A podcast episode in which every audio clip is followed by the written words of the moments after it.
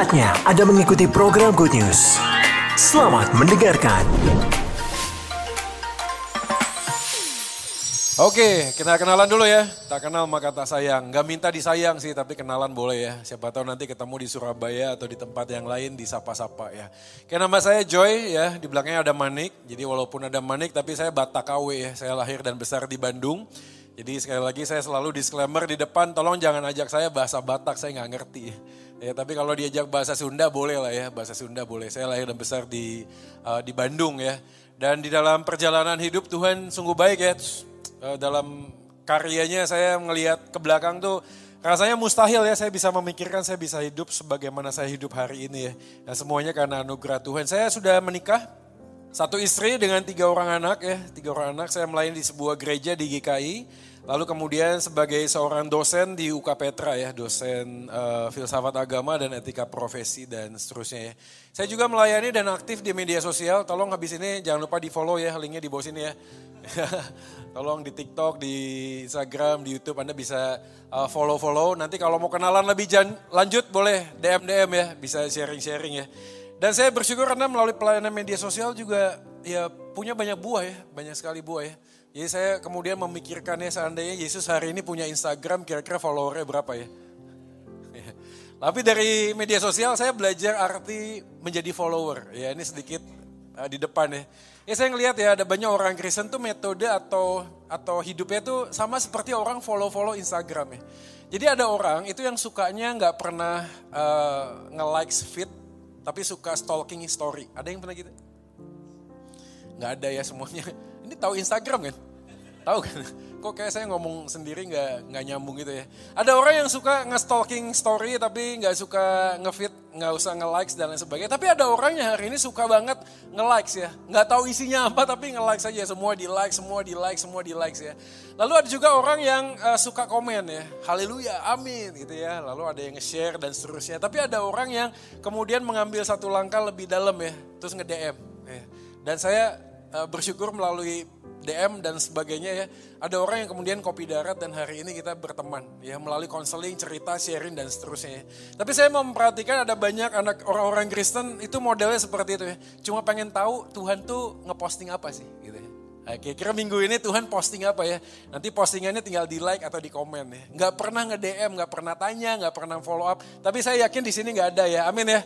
Di sini semuanya the follower Jesus, the true follower of Jesus. Amin ya. Amin ya. Nah Bapak Ibu sekalian hari ini tema kita bukan tentang Instagram dan tentang follower-follower ya. Tema kita adalah tema bulan sekolah minggu ya. Temanya adalah uh, The Father's Heart. Mari kita lihat firman Tuhan ya hari ini. Diambil dari Yohanes pasal 15 ayat 9 sampai dengan 17 saya akan kita akan baca bertanggapan ya. Saya baca bertanggapan ya. Mulai ayat yang ke-9 yang ke-9 yang membaca adalah kaum bapak ya pria lalu kemudian ayat 10 kaum ibu dan seterusnya sampai ayat yang ke-17 sudah oke, sudah menemukan ya? Ya silakan buka handphone suci Anda ya semoga udah dicas ya. Jadi, bisa lihat Bible-nya di handphone. Oke uh, ayat yang ke-9 ayat yang ke-9 kaum bapak ya bersama dengan saya ayat yang ke-9 3 2 ya seperti Bapa telah mengasihi aku, demikianlah juga aku telah mengasihi kamu, tinggallah di dalam kasihku itu.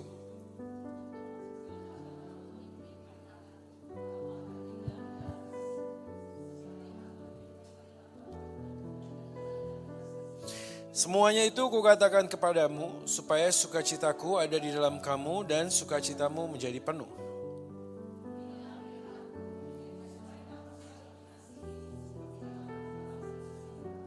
Tidak ada kasih yang lebih besar daripada kasih seorang yang memberikan nyawanya untuk sahabat-sahabatnya.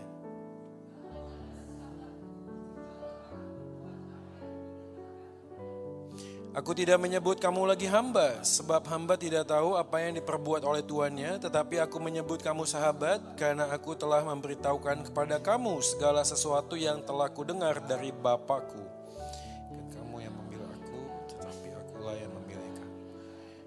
Aku telah menetapkan kamu supaya kamu pergi dan menghasilkan buah, dan buahmu itu tetap, supaya apa yang kamu minta kepada Bapa dalam namaku diberikannya kepadamu. Sama-sama ya, Inilah perintahku kepadamu, kasihilah seorang akan yang lain. Demikianlah firman Tuhan kita berbahagia kalau kita menjadi pelaku firman di dalam kehidupan kita hari lepas hari.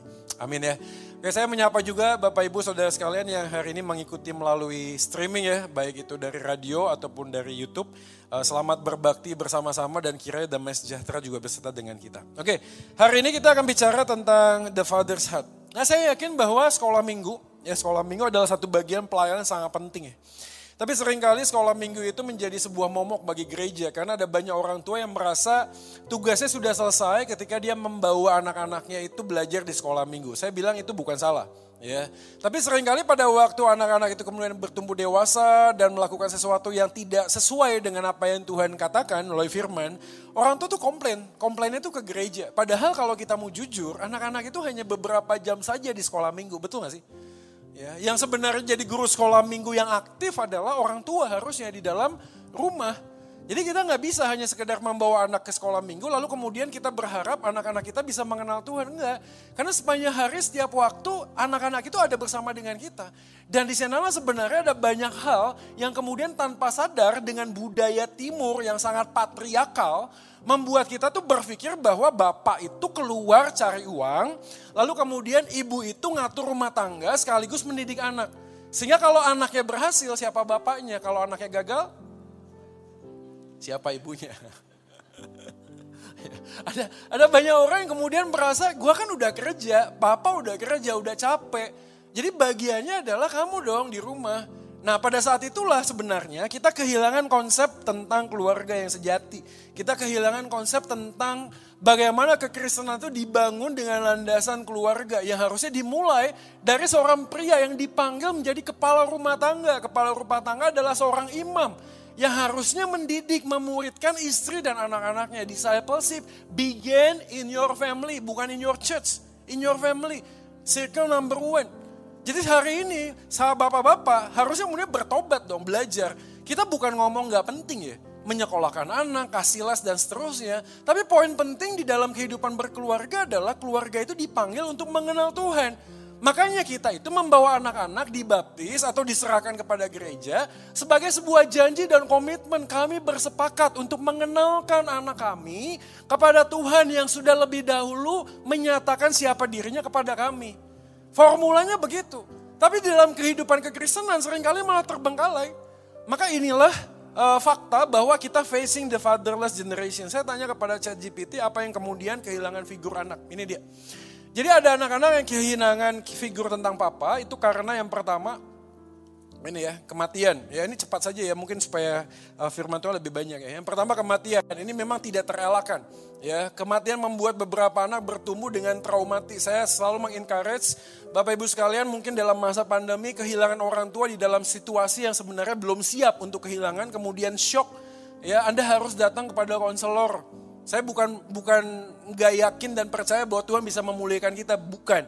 Tapi Tuhan juga bisa pakai konselor untuk menolong kita melihat ada sisi-sisi tertentu ketika kita kehilangan itu kemudian harus dipulihkan. Poin yang kedua adalah perceraian atau perpisahan. Ini juga sesuatu yang memang menjadi momok bagi orang Kristen. Saya yakin begini ya, di dalam Alkitab tidak ada satu dosa pun yang tidak bisa diampuni oleh Tuhan. Tuhan mengampuni semua pilihan kegagalan yang kita lakukan. Dia mengampuni. Dia memberikan kita kesempatan termasuk keputusanmu ketika Anda memilih untuk bercerai. Saya tahu, saya sadar, tidak gampang. Saya tahu kalian pun, kita pun pada waktu memutuskan untuk berpisah bukan sesuatu hal yang gampang. Tapi ada orang tertentu yang tidak bisa tahan dan kemudian memilih untuk berpisah. Konsekuensi dari keputusan itu memberikan dampak kepada siapa? Kepada anak. Saya ketemu satu anak pemuda yang datang kepada saya lalu bilang begini, Pak Joy boleh nggak saya konseling? Silakan. Saya tanya, gimana bro mau cerita apa? Lalu dia tertunduk, nggak ngomong apa pun. Lalu dia ngomong sama saya, Pak Joy, hidup saya ini begitu seperti benang kusut. Izinkan saya tarik nafas dan memikirkan saya mulai dari mana. Lalu dia mulai cerita, long story short. Dia cerita begini, saya punya papa mama ketika saya SMP, papa saya dan mama saya manggil kita sama adik. Lalu papa mama bilang begini, kami gak bisa hidup bersama lagi, papa mama harus berpisah. Lalu kemudian papanya keluar dari rumah, dia tinggal sama mamanya, bersyukur karena mamanya berjanji tidak akan meninggalkan kedua anaknya. Lalu beranjak dewasa, papanya menikah lagi dengan seorang wanita. Dan tidak lama kemudian karena dia berharap mamanya selalu ada di rumah, suatu kali mamanya membawa seorang pria masuk ke dalam rumah dan memperkenalkan ini teman baik mama. Lalu kemudian gak lama kemudian mamanya menikah lagi dengan pria yang lain. Dan ya dia mengatakan demikian. Yang membuat saya bingung adalah papa mama saya, papa saya menikah dengan seorang wanita dia punya anak. Mama saya kemudian menikah dengan pria lain dia punya anak. Lalu dia tanya saya anak siapa? anak siapa? Sebab pergumulan yang tidak mudah saudara sekalian. Menjadi sebuah korban dari keputusan dari orang tua-orang tua yang mungkin hari-hari itu pun kita nggak bisa menghakimi. Pergumulan yang sangat berat dan pilihan-pilihan yang sulit. Tapi kalau Anda tanya pada saya apakah keputusan itu keliru? Keliru. Tuhan sudah menjelaskan kok, basicnya sudah sudah sudah menjadi sebuah dasar kita tahu kok. Tapi karena pilihan kita melakukan sebuah kegagalan, tapi Tuhan selalu memberikan kesempatan. Amin gak sih? Saya tahu, tapi ini memberikan sebuah dampak bahwa ada banyak anak-anak yang lahir dalam keluarga broken home. Saya yakin sekali anak dari keluarga broken home tidak harus dan jamin pasti broken. Enggak. Ada anak-anak yang lahir di keluarga yang baik, anaknya broken. Bisa nggak? Bisa, faktanya ada. Tapi ada anak-anak yang lahir di keluarga yang broken, hidupnya baik. Ada nggak? Ada. Selalu ada begitu. Ada sindrom Nabi Eli, Imam Eli, ada sindrom Ahab. Ahab keluar raja yang nggak mengenal Tuhan, nggak sungguh-sungguh dalam Tuhan, tapi anaknya kenal Tuhan. Tadi Imam Eli, keluarga yang sangat baik. tapi anaknya kemudian menyimpang, bisa begitu. Tapi paling tidak, kehilangan figur ayah bisa jadi begini. Yang berikutnya ada. Kehilangan kontak atau absensi. Lagi-lagi ya ini kisah klise ya. Bapak Ibu sekalian kita mau mau jujur lah. Kita bisa ada tapi nggak hadir. Pernah lihat keluarga yang sambil makan semuanya pegang gadget? Ada? Tapi di sini nggak ada saya yakin ya. Ini di gereja do gua doang sih ya. Di sini kalau makan tuh ngobrol ya, berdoa bersama pegangan tangan. Oh haleluya saudara ya. Tapi ada banyak keluarga hari ini kumpul bersama. Tapi masing-masing punya urusan pribadi. Hidup bersama dalam satu rumah tapi nggak pernah nyapa. Anaknya begitu nyampe mandi-mandi masuk kamar main games. Bapaknya entah ngapain nge-scroll, maminya ngapain ke Tokopedia, e-commerce dan lain sebagainya belanja-belanja. Ya, yang dia tahu hanya bunyi bel, bel teng tong, paket, cuma gitu dong. Paket, paket gitu. Ya. Satu rumah, hidupnya sama-sama tapi absen. Ini membuat anak kemudian bertumbuh tidak punya pegangan, tidak punya sebuah teladan. Yang berikutnya adalah masalah kesehatan mental atau kecanduan. Siapa yang bilang yang kecanduan cuma anak? Enggak. Ada di sini yang suami-suami kalau ke WC bawa handphone terus 30-45 menit nggak keluar-keluar? Ada? Iya, ada yang aku luar biasa ya, harus bertobat om. harus bertobat. Akhirnya pakai canduan, makanya saya bilang, ada banyak orang yang hari ini merasa sudah dewasa lalu memutuskan untuk menikah. Faktanya setelah menikah jadi kayak anak kecil. Benar gak sih? Baper-baper gak jelas. Saya berapa kali melayani pasangan yang udah di ujung perceraian Begitu keluar tuntutan dari pengacaranya, tahu gak sih? Saya mensomasi, menuntut, mau berpisah dengan suami saya, alasannya satu, bau badan. Dua, taruh barang di mana-mana. Ini kan masalah-masalah sepele, iya bener sih. Jadi nggak aneh lah kalau ada orang bercerai gara-gara masalah pencet odol dari tengah sama dari belakang. Nah, akumulasi-akumulasi yang kadang-kadang membuat kita tuh geleng-geleng kepala. Jarang tuh saya ketemu orang yang bercerai, Pak saya mau bercerai dengan pasangan saya karena pasangan saya pindah agama. Ada? Nggak ada. Jarang banget gitu loh. Hal-hal kadang-kadang nggak prinsipil, walaupun memang ada yang prinsipil. Tapi ada lagi beberapa masalah kesehat, kese, masalah anak kehilangan figur ayah yang terakhir adalah ini. Yaitu KDRT. Dan saya ke mana-mana bilang begini, Bapak Ibu kalau Anda mengalami KDRT hari ini, suami atau istri, harus bertobat tapi saya bilang begini, kalau ada beberapa pasangan yang hari ini sudah melakukan konseling panjang, sudah melakukan banyak hal, tapi tetap melakukan hal yang sama, apa yang harus Anda lakukan? Saya dalam posisi telepon polisi. Kalau udah nggak bisa dikasih tahu, bukan karena kita benci.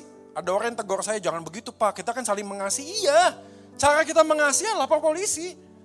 Kasihlah Tuhan alamu, kasihlah sesama manusia seperti kalau Anda membiarkan dirimu terus disakiti atas nama kasih sayang, Lalu membiarkan orang lain, bukan orang lain ya, pasangan kita, mencederai tubuh yang adalah tubuh bait Allah yang Tuhan Yesus sudah tebus, Anda sendiri bersalah. Nggak begitu dong cara mainnya.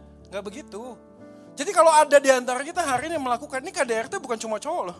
Saya melayani yang terakhir cewek. Perempuannya KDRT sama suaminya. Dan Anda tahu kenapa suaminya nggak melawan? Anda tahu? Tahu nggak? Coba tebak-tebak. Apa kira-kira alasannya? Ya? Kenapa? Alasannya kenapa? Kenapa kemudian waktu istrinya KDRT sama suaminya, suaminya diam aja. Kenapa? Karena tinggal di pondok mertua indah. Iya. Begitu dia ngelawan kelar hidupnya. Gak punya rumah, gak punya kerjaan, gak punya finance, gak punya income. Kayak gitu.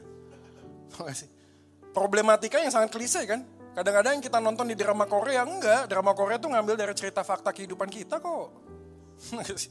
cerita fakta kehidupan kita. Berapa banyak suami hari ini udah gak punya kekuatan otoritas. Kenapa? Karena semuanya disuplai sama mertua. Sama mertua. Sekali lagi kasus-kasus begini Bapak Ibu sekalian kalau Anda dipercaya, ibu-ibu khususnya, kalau Anda dipercaya dengan bakat bisnis yang sangat luar biasa, bukan berarti Anda tidak tunduk pada suami. Karena role modelnya sudah begitu. Anda harus mendukung suami Anda. Saya tahu ada beberapa suami juga gemesin. Ngambil keputusan tuh lama banget, jalannya lemot. Siput pelan gitu ya. Pak kebakaran, pak kebakaran. Kebakaran? Gitu. Udah orang lain pada panik ya kebakaran gitu. Tenang aja ngapain, saya tahu gemas, iya gemas. Tapi memang itu pilihanmu kan. Berarti kalau engkau ditempatkan Tuhan berpasangan dengan dia, ada tugas melihat dia untuk apa? Mensupport. Pak nggak bisa berubah, iya. Sampai apa? Till death do us apart. Sampai kematian memisahkan kita. Oh kalau gitu Pak saya berdoa kiranya Tuhan mengambil suami saya lebih cepat. ya nggak gitu juga sih bro. Tapi kan pergumulan ini tidak bisa, kita kan nggak bisa gini loh, pernikahan kan nggak ada trial, kindergarten ada trial.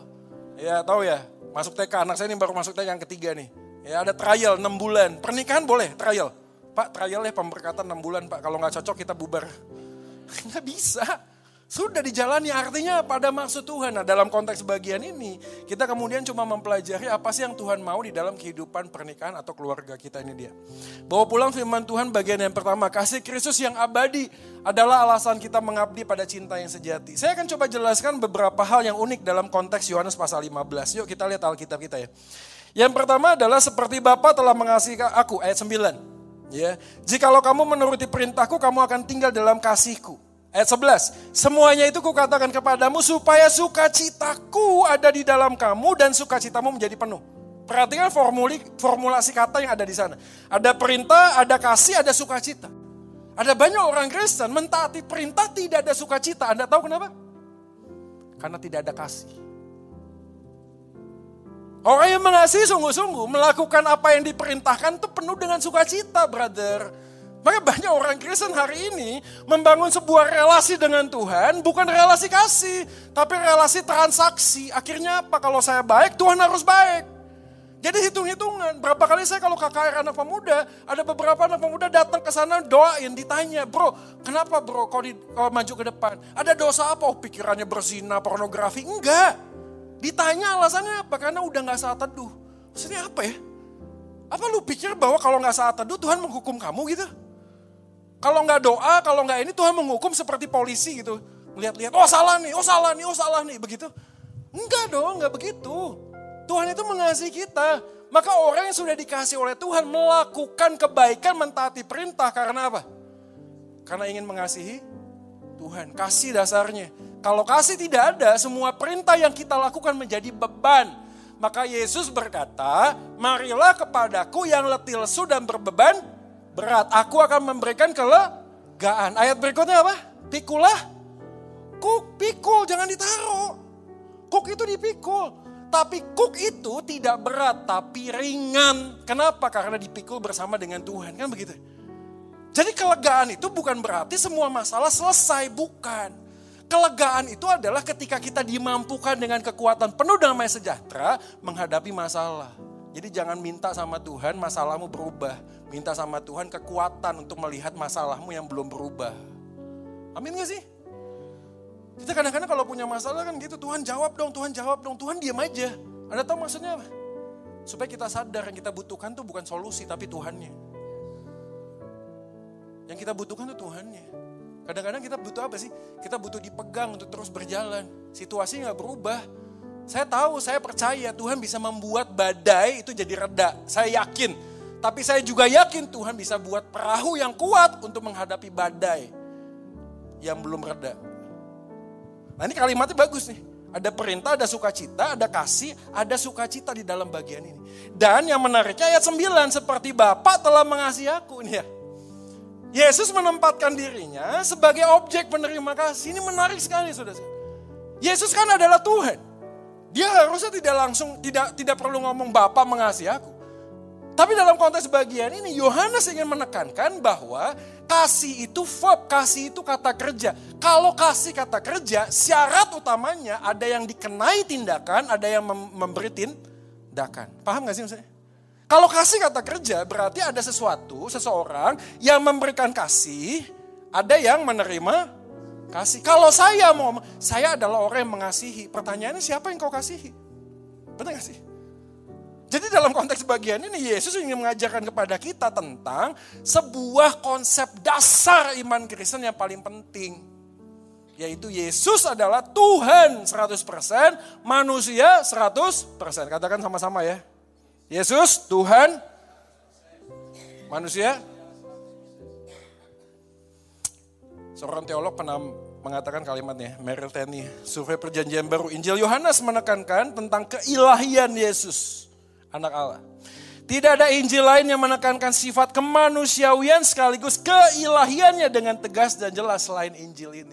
Jadi Yohanes pada waktu mengutip bagian tentang ini, Yesus sedang Yohanes sedang menempatkan tentang bagaimana kasih yang bisa diselesaikan ketika ada dua pribadi minimal, yaitu Bapak dan anak. Maka Yesus berkata, aku mengasihi engkau. Tapi aku adalah objek dari kasih Allah yang sudah dinyatakan Bapak kepada anak.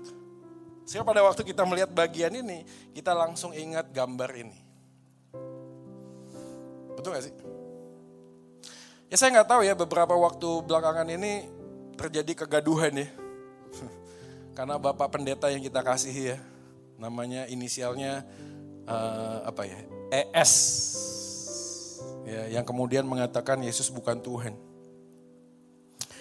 Teman-teman saya dalam komunitas non Kristen ngirimin videonya dan mengatakan Pak sekarang mualaf center lagi rame Pak dengan video Bapak Pendeta ini.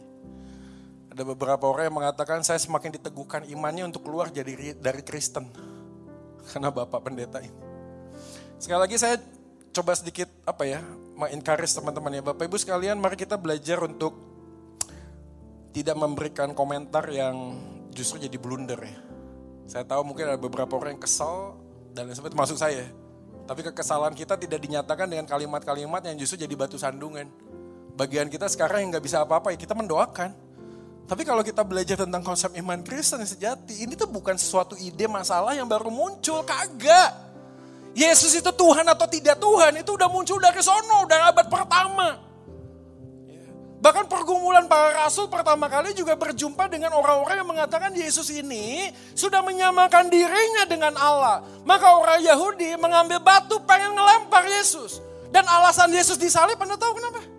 Anda tahu alasan Yesus disalib? Menyamakan dirinya dengan Allah kan?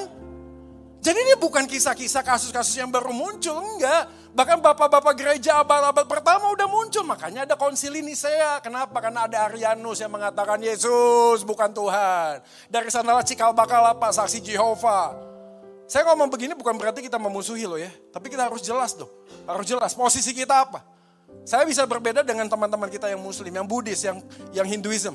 Tapi bukan berarti saya membenci mereka, bukan. Kita harus berbeda toleransi beragama bukan berarti menganggap semuanya sama. Betul gak? Kita beda, tapi bukan berarti saya benci kamu.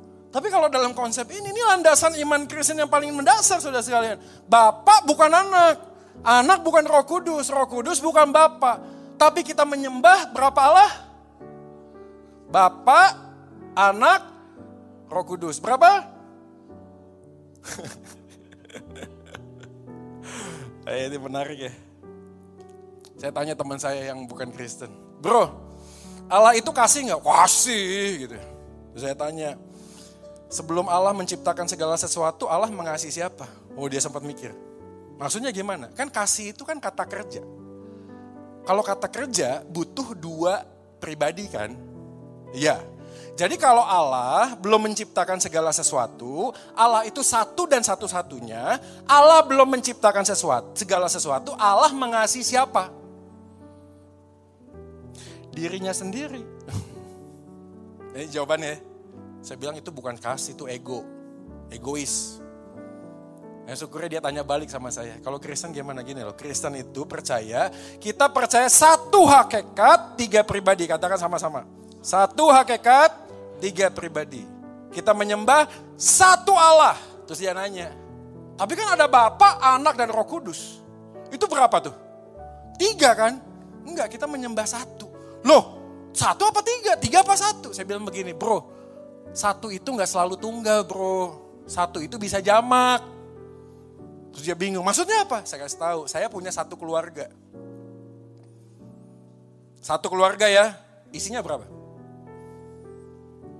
Saya, istri, tiga anak. Jadi berapa? Lima. Lima keluarga apa satu keluarga? Satu. Satu tuh nggak harus tunggal. Bener gak sih? Halo? Ayo kita sama-sama katakan amin. Satu suara katakan amin. amin. Oke, berapa suara? 1, 2, 3, 4, 5, 6, 7, 8. Satu tuh nggak harus tunggal. Masalahnya itu. Itu paling mendasar. Oh Yesus anak Allah. Wah, terus kalau anak berarti Tuhan kawin sama Maria. Muncullah Yesus. Enggak bro, anak itu nggak selalu hasil persetubuhan. Lo nggak percaya ada anak tangga? Uh, maksud lo ada tangga jantan, tangga betina gitu? Suatu kali ketemu di mall, lihat-lihatan terus jatuh cinta terus merit. Setelah merit mereka punya anak, namanya anak tangga gitu. Kan enggak kan, enggak begitu. Jadi itu hal yang paling mendasar. Nah kita sebagai orang Kristen kadang nggak ngerti juga loh. Iya juga ya, Bapak, Anak, Roh Kudus. Waduh ini kan tiga, tiga apa satu ya? Satu apa tiga? Satu tuh nggak harus tunggal. Jadi dalam bagian ini menjawab, menjawab apa ini? Yohanes 17 ayat yang ke-24. Ya Bapak aku mau supaya di mana pun aku berada doa Yesus ya.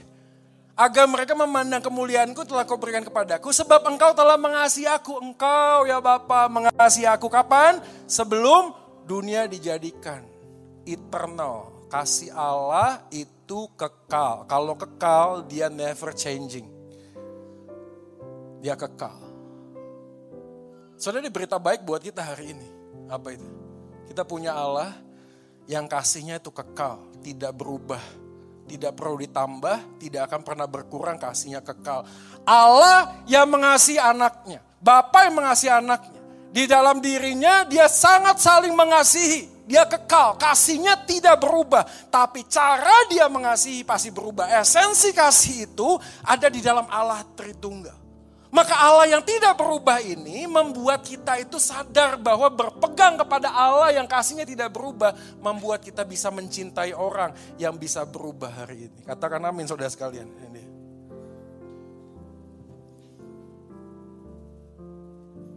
Saudara kasih Bapak kepada anak itu nggak pernah berubah. Membuat sebuah jaminan guarantee. Apa itu? Saya bisa mencintai pasangan saya yang hari-hari ini berubah. Berapa banyak sih orang yang hari ini menyesal Pak waktu pacaran dia kagak begitu pak. Pacaran baik banget pak. Selalu joknya kan begitu ya. Begitu pacaran jalan bersama ke Sandung Batu. Aduh kakimu kenapa gitu.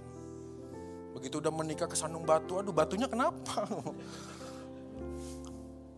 Jadi selalu berubah. Anda kalau datang dengan pasangan coba lihat kiri kanan suami istri Anda coba lihat. Dia berubah nggak? Berubah. Yang paling gampang apa? Bodinya berubah. Eh, minta maaf ya, bukan body shaming ya. Dulu pak, waktu pacaran, uh langsing pak, uh sekarang langsung sekarang.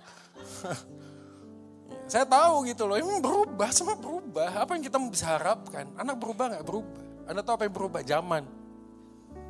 Zaman berubah. Tapi kita nggak pernah berubah. Ngomong sama anak, ngomongnya apa? Cerita masa lampau, kisah Majapahit. Dulu ya papa waktu kuliah pak, naik sepeda pancal, iya belum ada grab sekarang udah ada Grab, Pak. Tapi kan kita selalu begitu ya, betul gak sih? Papa dulu ya, mama dulu ya, begini, begitu ya. Ya itu kan dulu om.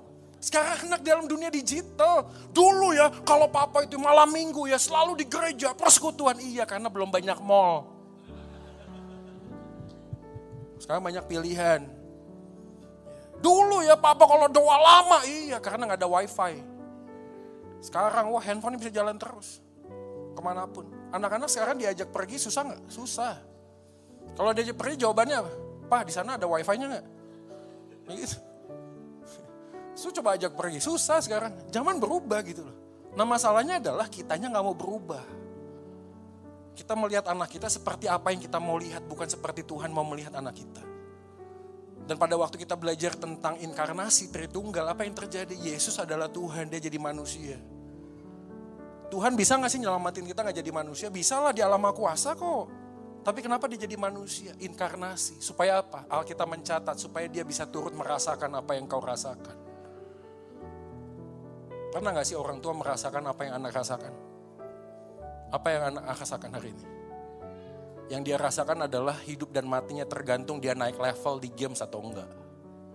Dia nggak peduli naik kelas atau nggak naik kelas, yang penting gue naik naik level di game. Papa mama ngerti nggak? Anak pemudamu datang, pak, aku diputusin pacar. Hahaha, gitu aja kok. Terus sih, Orang tua merasa gampang lah itu cinta monyet. Enggak, enggak cinta monyet. Sakit. Sakit. Coba anak muda di sini katakan amin sakitnya. Sakit. Berapa banyak anak hari ini ya, begitu melakukan kesalahan, dia takut pulang ke rumah. Anda tahu kenapa? Karena di rumah cuma ada penghakiman dan pengadilan. Gak pernah diterima perasaannya. Apa yang dia lakukan? Dia cari orang lain di sana yang bisa menerima dia. Bapak Ibu ini problem kita. Kenapa? Karena kasih Allah yang tidak berubah harusnya membuat kita sadar bahwa walaupun manusia berubah, aku tetap mengasihi dengan kasih Tuhan yang sejati. Inilah kasih yang sejati. Apa itu? Ini dia. Mari kita baca sama-sama. Tiga, dua ya. Saat kita jatuh.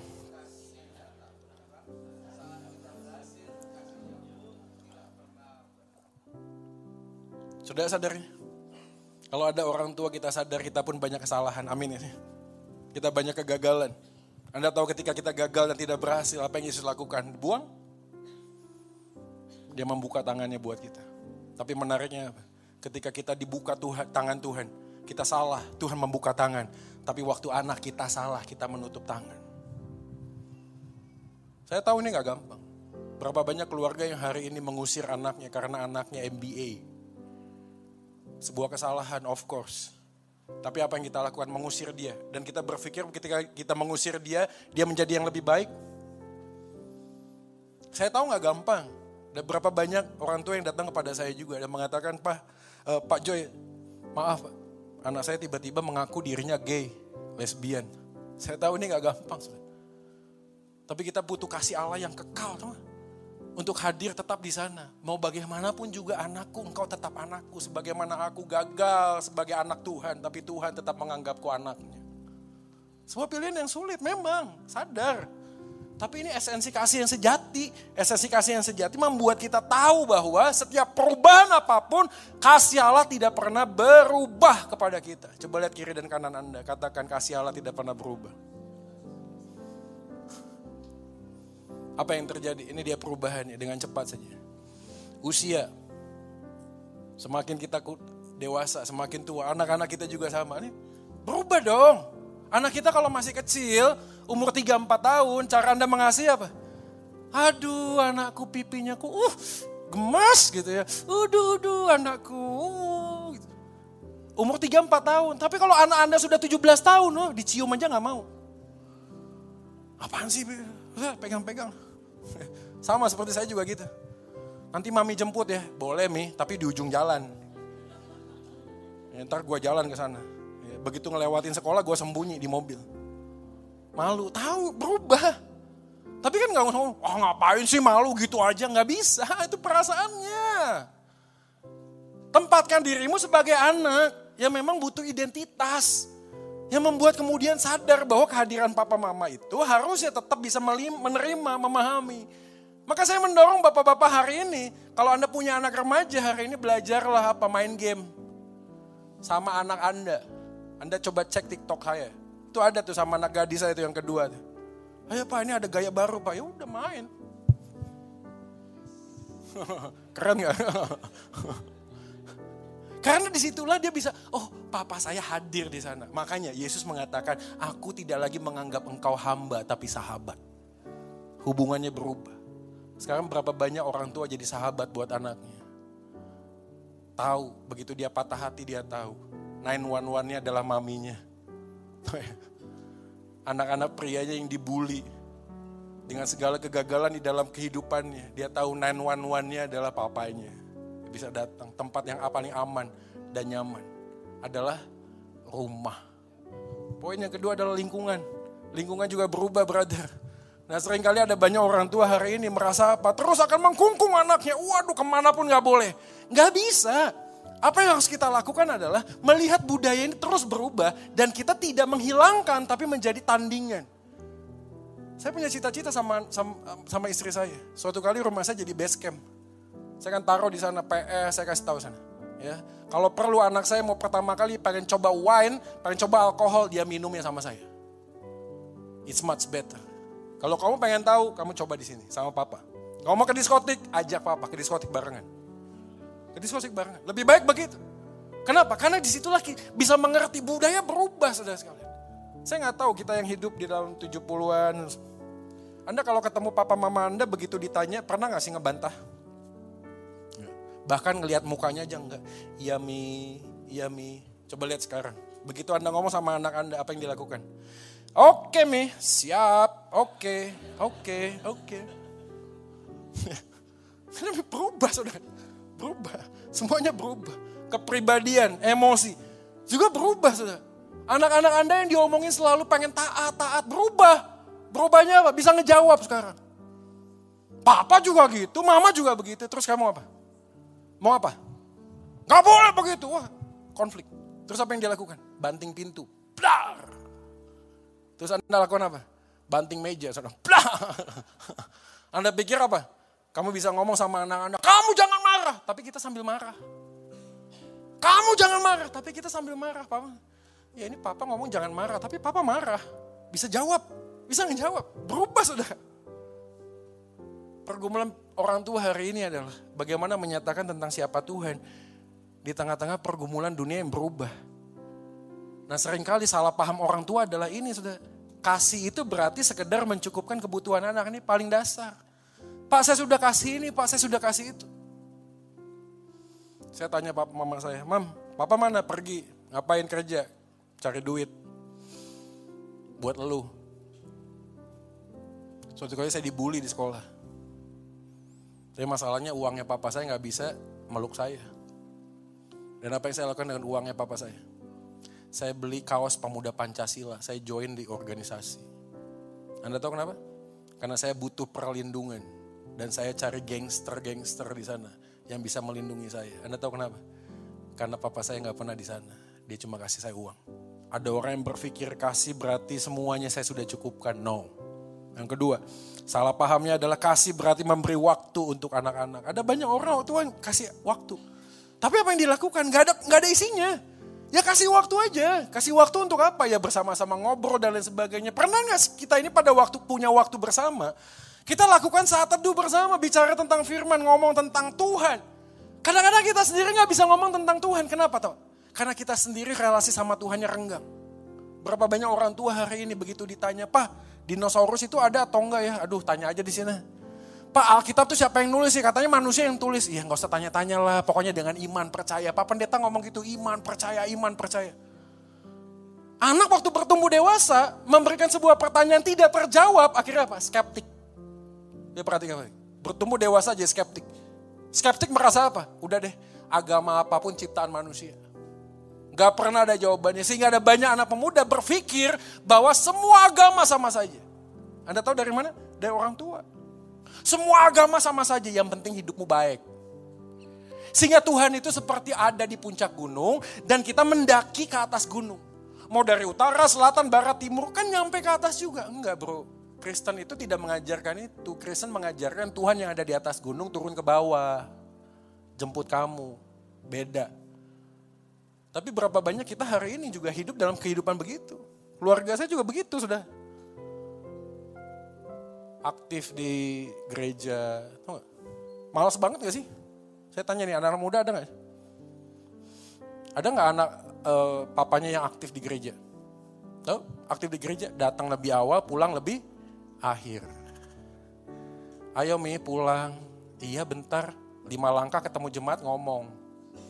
Ayo Mi pulang. Lima langkah ketemu jemaat ngomong. Sudah sampai ke mobil.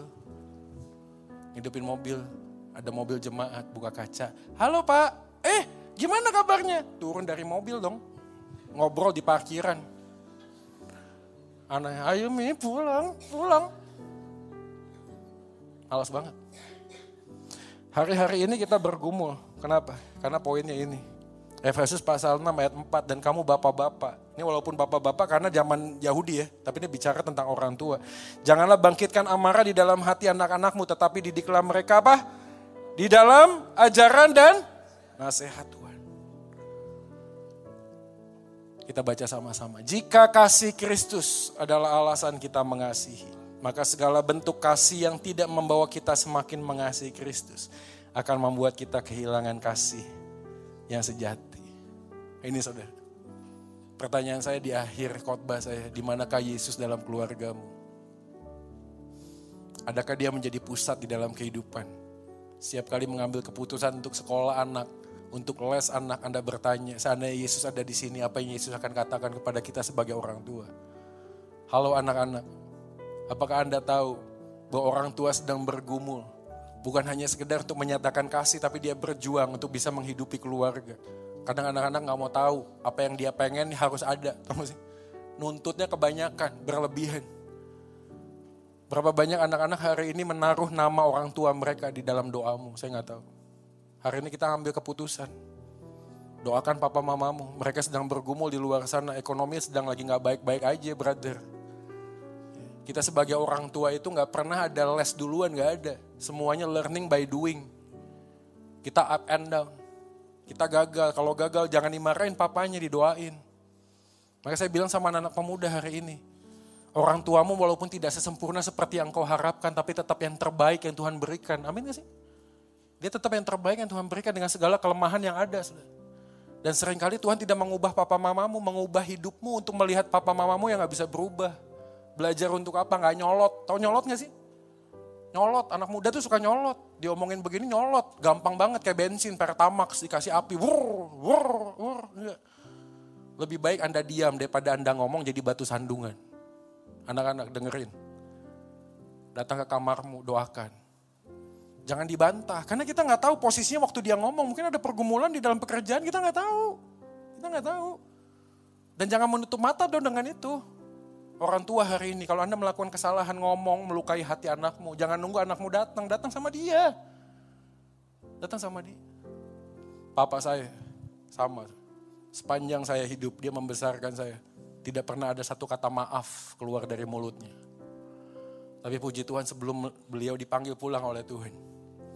Dia mencoba dan berusaha jadi ayah yang lebih baik. Direhabilitasi, dia jemput saya, kita makan berdua kita jalan-jalan berdua, mencoba untuk ngobrol walaupun awkward, nggak jelas gitu. Tapi nggak apa-apa, saya tahu dia berusaha. Dia ngajak saya suatu kali makan babi panggang karo di Bandung. Makanannya enak sih, tapi biasa aja sih. Tempatnya juga di dalam.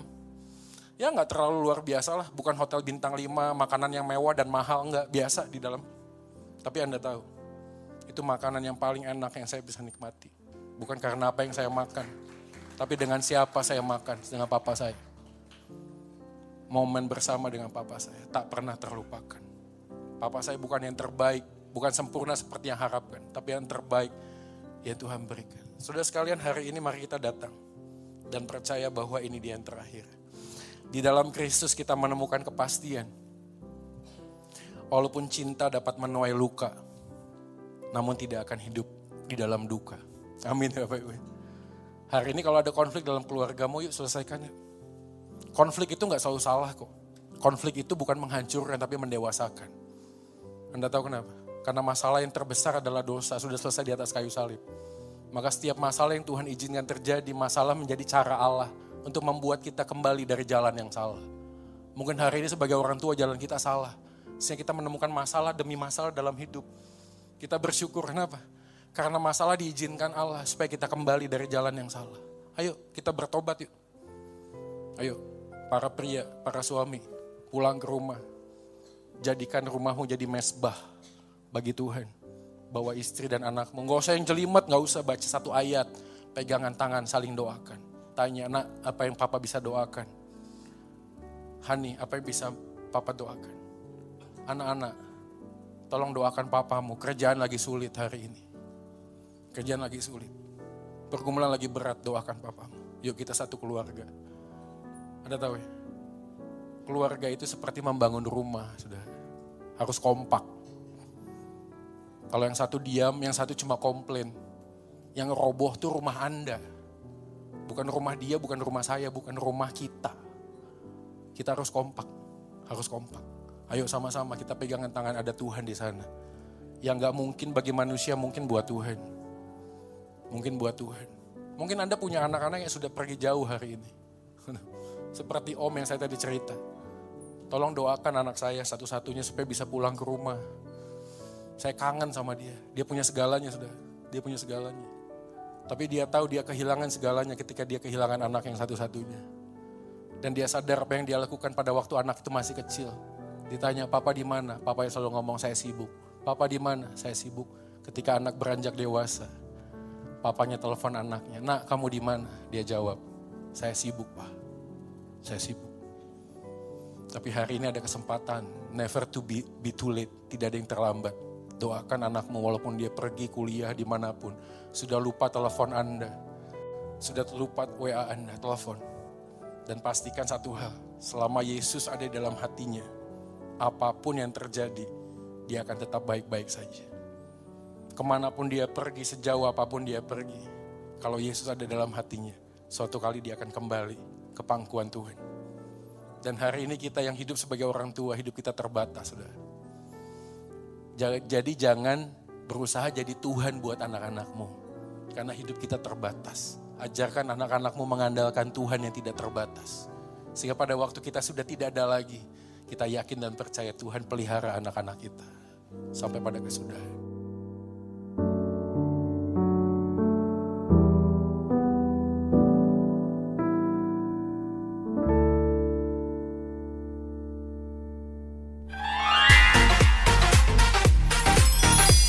Terima kasih untuk Anda yang sudah mendengarkan program Good News yang dipersembahkan oleh Radio Sejahtera.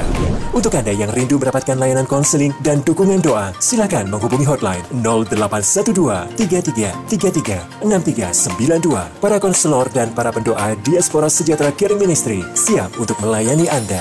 Tuhan Yesus memberkati.